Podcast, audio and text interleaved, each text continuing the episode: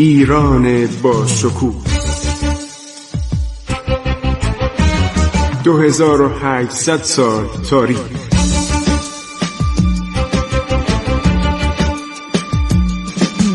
عبور از تاریخ.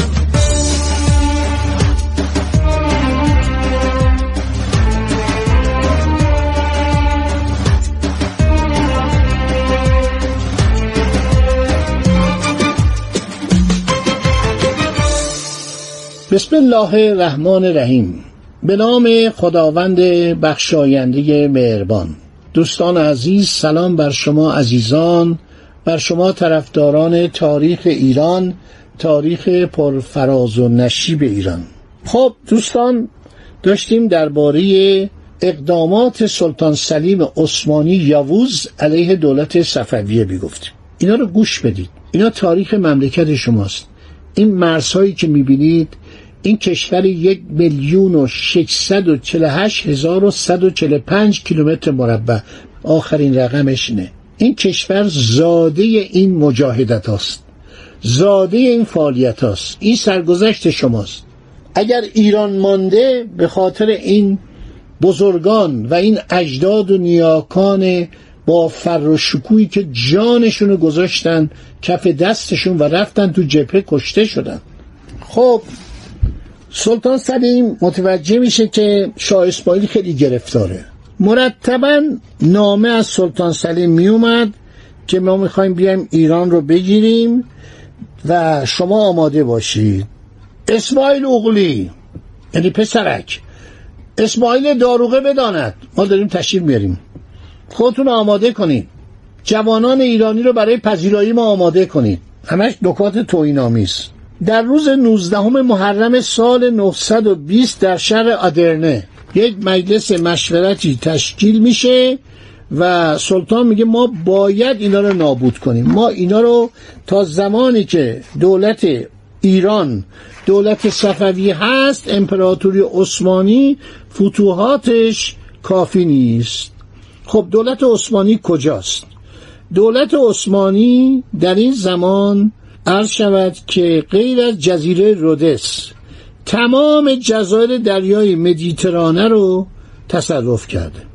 خاک یونان، بلغارستان، رومانی، سرزمین ها و ایالات قرتا، سربستان، بوکتان، قسمتی از امپراتوری اتریش بوسنی هرزگوین، اوکراین، قسمتی از پولونی، پولونی یعنی کجا؟ یعنی لهستان، قسمتی از روسیه سفید، مقدونیه سرزمین آناتولی تا حدود دیاربک. دیاربک مال ایران بوده. سوریه شبه جزیره کریمه. قسمتی از دشت قبچاق. عراضی متصرفه مصر از حدود تونس. ترابلس ترابلس کجاست؟ یعنی لیبی. و سودان. در شمال آفریقا تا مصر و شبه جزیره عربستان و سوریه و فلسطین و ارمنستان بزرگ و دیاربکر و کردستان جز قلمرو امپراتوری عثمانی به شمار می‌رفت. البته دیاربکر رو می‌گرفتن پس می‌دادن. علاءالدوله زلقدری بوده. این آدم سر به هوایی بوده. یعنی گوش نمی‌داده به حرفای سلطان عثمانی که بعد اونم گرفتن و بعد از جنگ های ایران و شاه اسماعیل دیاربک برای همیشه از ایران جدا شد. این سپاهیان از تمام عرض شود که نواحی استانبول گرفته تا اروپا تا آفریقا اومدن. ارتش عثمانی شامل پیاده نظام، سوار نظام، توپخانه، نیروی دریایی بوده. پیاده نظام به سه دسته تقسیم می شدن یعنی چری ها عذب ها یا عذب اغلان و قراولان خاصه ارتش. یعنی ها از زمان اورخان دومین سلطان عثمانی این سپاه تشکیل شده بودند سپاه ینیچری یا سپاه نو یا ینگیشری از افراد قبائل و توائف مختلفی تشکیل می‌شد که بعدا جانشین ارتش اصلی و قبیله عثمانی شدند علایالدین برادر و وزیر سلطان اورخان بوده. گفته برادر اگر یه روز این قبایل علیه تو شورش کنن چه اتفاقی میفته ما باید یک ارتش تازه درست کنیم. پس از اورخان دولت عثمانی مقرر داشت. رعایای ممالک مسیحی که در اروپا به تصرف آن دولت در آمده بود گذشته از جزیه و خراج و مالیات هایی که می‌دادند عدهای از پسران خود را برای خدمت سربازی به معمولین دولت تسلیم کنند.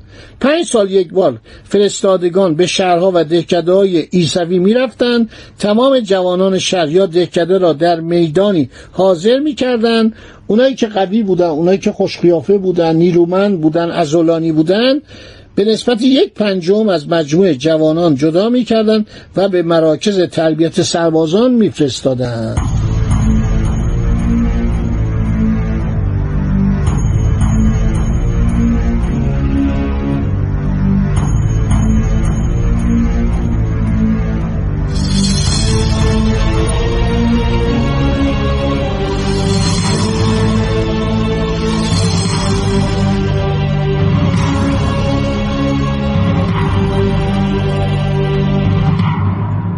کم کم ینیچریا یک ارتش نیرومندیشون هم پیاده نظام بودن. موقع جنگ اینا حرف نمی‌زدن. فریاد نمی‌زدن. این خیلی نکته جالبی بودا. فقط گویا یک سرودی میخوندن. یک سرود یه همهمه می‌شد ولی صدا فریاد خشم اصلا از اینا نبود. بعدم گوسفندا رو میکشتن تمام بدنشون رو خونالود می‌کردن. یعنی شما نگاه کنید یه نفر داره میاد جلو تمام صورتش بدنش لباساش همه خونالوده وحشت می‌کردن. ملل دیگه وحشت ایرانیا وحشت نمی‌کردن. سربازای مازندرانی ما با چماق می‌رفتن. چماق میچرخون دور خودش. اینو مورخین اروپایی نوشتن. سربازای مازندرانی فلاخون داشتن. هر سربازی از قسمت های مختلف ایران یه اصله خاصی خودش داشت. بعضی چماق داشتن. بعضی شمشیر داشتن. بعضی نیزه داشتن. شجاع بودن. سربازای بسیار شجاع واقعا از پس این عثمانیا و ینیچری و عذب اوغلان ایرانیا برمی اومدن. این ارتشای اروپایی تحلیل می‌رفتن. خب حالا اینا حرکت کردن بیان تازه ینیچری ها رو گفتیم دوازده هزار نفر که بعد شدن بیس هزار نفر. بعد عذب ها بودن. عذب ها یا عذب اوغلان که اینا سی تا چل هزار نفر بودن. بعد قراولان خاصه بودن. دسته سولاق ها بودن سولاق سات و واو و لام و غین. مرکب از 400 نفر دیگر دسته قاپوچیا 300 نفر. سولاق یعنی دسته چپ گروه چپ تیراندازی بودن که در جانب چپ سلطان قرار می گرفتن فرمانده آنان را سولاق باشی می گفتن سولاق باشی. و از موقعی که سلطان در حال عبور از پلها بود و رودخانه ها انان اسب رو به دست می‌گرفت میگن اینا رو از میان یعنی چریا عرض شود که انتخاب می‌کردن. قاپوچیا بودن. یعنی معمول حراست عرض شود قصد سلطنتی قصرهای سلطنتی و در زمانی که حرکت می‌کرد سلطان در سفرها طرف راست سلطان قرار می‌گرفتن. بعد دسته سوار نظام بودن. سواران تیول یعنی تیول داشتن. به اینا زمین می‌دادن. این سواران را سنجق بیک ها یعنی حکام آناتولی در آسیا و روم ایلی در اروپا تجهیز می‌کردند. هر سنجقی از 500 تا هزار سوار می‌داد. برخی از سنجق ها تا 2000 سوار می‌دادند. در زمان سلطان سلیم متصرفات عثمانی در آسیا به 24 سنجق و متصرفات آن دولت در اروپا به 34 سنجق سنجق یعنی سنجاق ها یعنی سنجاق پیوستگی ما عرض شود به دولت عثمانی به سلطان عثمانی. در اروپا به 34 سنجق تقسیم می شد مجموع قوای سنجق های آسیا مطیع فرمان بیگلر بیگی آناتولی و همه سربازان سنجق های اروپا فرماندار بیگلر بیگی رومیلی بودند. اما قسمت اروپاییه. یک فرماندهی عالی دیگر نیز به نام بیگی قرامان از ولایت آناتولی وجود داشت که غالبا در فرمان بیگی آناتولی بود.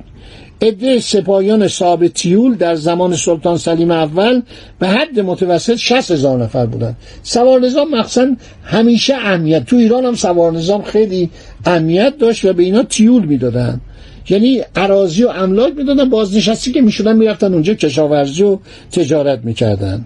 یک ارتشی داشت عثمانی اینا رو آدم می‌خونه واقعا میگه این ایرانی ها چقدر غیرتمند بودن. یک سپاه دیگه داشت به نام اکنجی که اینا ذخیره بودن موقع جنگ اینا رو به خدمت احضار می‌کردن. چه هزار نفر بودن؟ بهترین سواران بودن. و اینا باید با اسب خودشون که دو تا اسبم بود دو تا رأس اسب بود یکی برای استفاده یکی برای ذخیره. به جنگ می‌رفتن. خیلی اینا شجاع بودن اکنجی. بعد تازه سواران خاصه سلطنتی بودن. سواران سابتیول یا سپاهی اجاقی هفت هزار نفر. سلاحدار پنج هزار نفر علوفچی یسار هزار و پانصد نفر. علوفچی یمین هزار و نفر. قربای یمین هزار نفر. قربا یعنی سوارانی که از کشورهای ایسوی مطیع دولت عثمانی گرفته می شدن بیشتر از سربستان و مجارستان و بلغارستان بودند قربای یسار 800 نفر بودند جمع 17100 نفر بودند و اینا هر کدوم یک سردار داشتن. بعد چاوش داشتن. چاوش میگم گروهبان. الان به گروبانا در ارتش ترکیه میگن چاوش. 150 چاوش با چماقهای بزرگ جلوی سلطان حرکت می‌کردن. 300 سوارم حرکت می‌کردن با سلطان. دوازده افسر به عنوان رکابدار همیشه همراه سلطان بودن. میر علم بیرقدار بوده. چهار حاجب دو میراخور و میر شکارباشی و دو قوشچی باشی رو باید یاد کرد. سواران ترک برخلاف سواران صفوی اسلحه سنگین و زره و کلاخود نداشتند سلاح و لباس ایشان سبکتر بود. در زمان سلطان سلیم اول چند دسته کوچک از سواران ترک زره می و کلاخود می گذاشتند و سپری سبک به سینه اسب خود می آویختند حرفم زیاد شد. ببخشید. انشاءالله در برنامه بعد میریم سراغ اصلی آتشین در ارتش عثمانی. که تا زمانی که شاه عباس شلی برادران شلی برادر دوم و سوم اولی کلاهبردار پولای شاه عباس ورداش اسناد شاه عباس ورداش برای پادشاهان اروپا و اون هدایا. سی و چهار صندوق بلند کرد فروخ و رفت دیگه هم نیومد. این آنتونی شلی رو بدانید آدم کلاهبرداری بود. در تاریخ ایران هیچ سهمی نداره. شش ماه بیشتر ایران نبوده. رابرت شلی و یه برادر دیگه و یک سرهنگ انگلیسی به نام سر تامس واتفورد خیلی زحمت کشید ما حقیقت رو میگیم تاریخ رو میگیم. این برای ارتش ایران 300 توپ ساخت و 60 هزار تفنگ و شمخال یعنی تفنگ پایدار. خدا نگهدار شما تا برنامه آینده.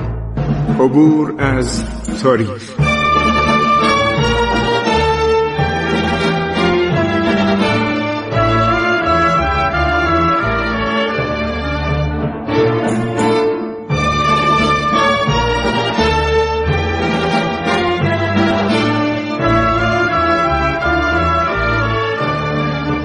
ایران با شکوه. 2800 سال تاریخ. سرگذشت ایران ما به روایت خسرو معتزد.